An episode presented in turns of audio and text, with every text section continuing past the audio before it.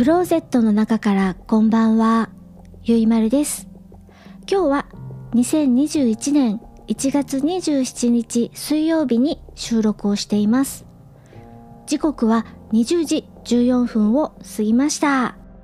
夕張の外の気温はマイナス4度。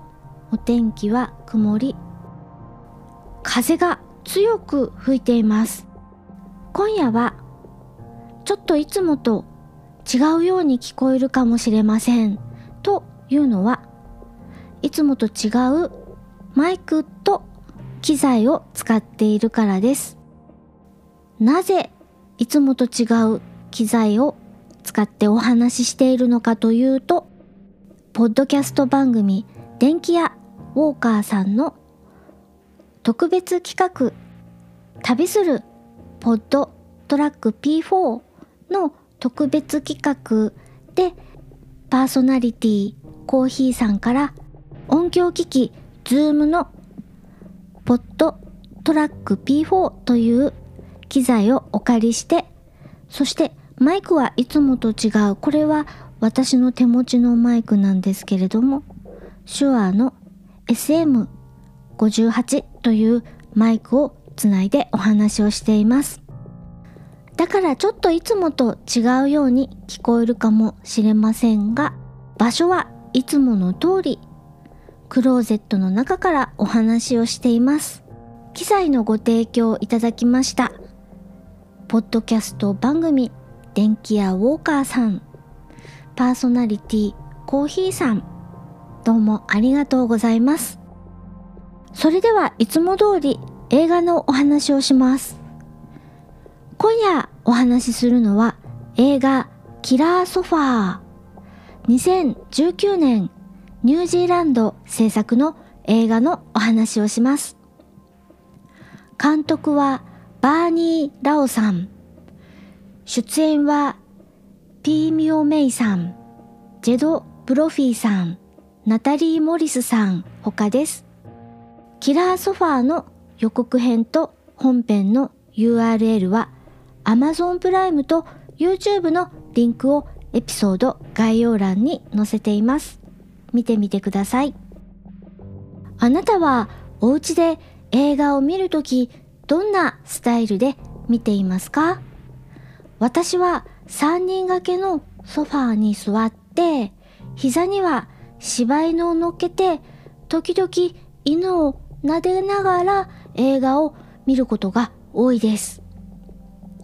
この映画、題名通りソファーが登場します。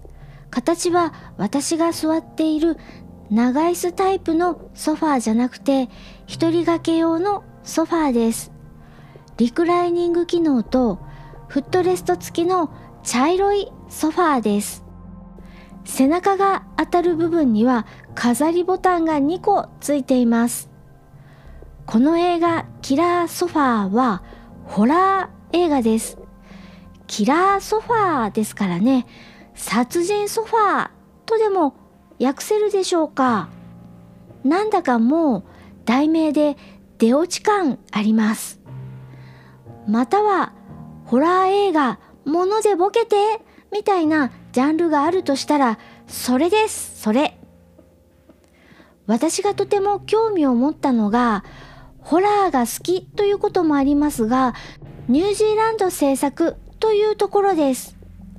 ニュージーランド制作映画ってあんまり見たことないなぁと思って興味を持って見ました。アメリカでもイギリスの映画でもなくてニュージーランド映画、ちょっと違った文化を垣間見ることができるんじゃないかなと思いました。映画の題名からして迷うことなく説明すると、呪われた殺人ソファーが次々と人を襲います。ヒロインはフランチェスカさん。なんでもどういうわけか男性が夢中になってしまうそうで、男友達とシェアハウスをしているけれども、その一緒に住んでいる男友達は同性愛者っていうことで均衡を保った生活をしていたのだけれど、ある日行方不明になった知人のソファーをもらってヒロインフランチェスカさんの家に置きましたら、なぜかこのソファー、フランチェスカさんを独占しようと彼女の家に来た人々を次々と襲い始めるんです。つぶらな瞳のような飾りボタンがついている茶色の革張りっぽいソファー、一人用リクライニングシート、そのソファーの残忍な手口とはってなお話です。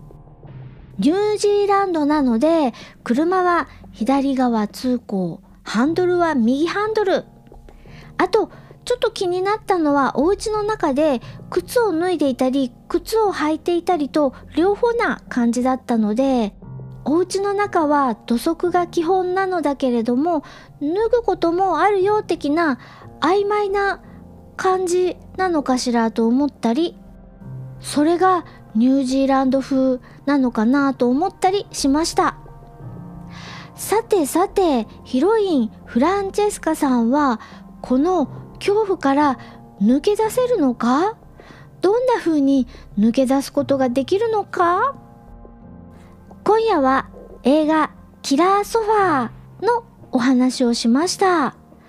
それでは夜のゆいろく聞いていただきありがとうございます。北海道夕張からお話はゆいまるでした。おやすみなさい。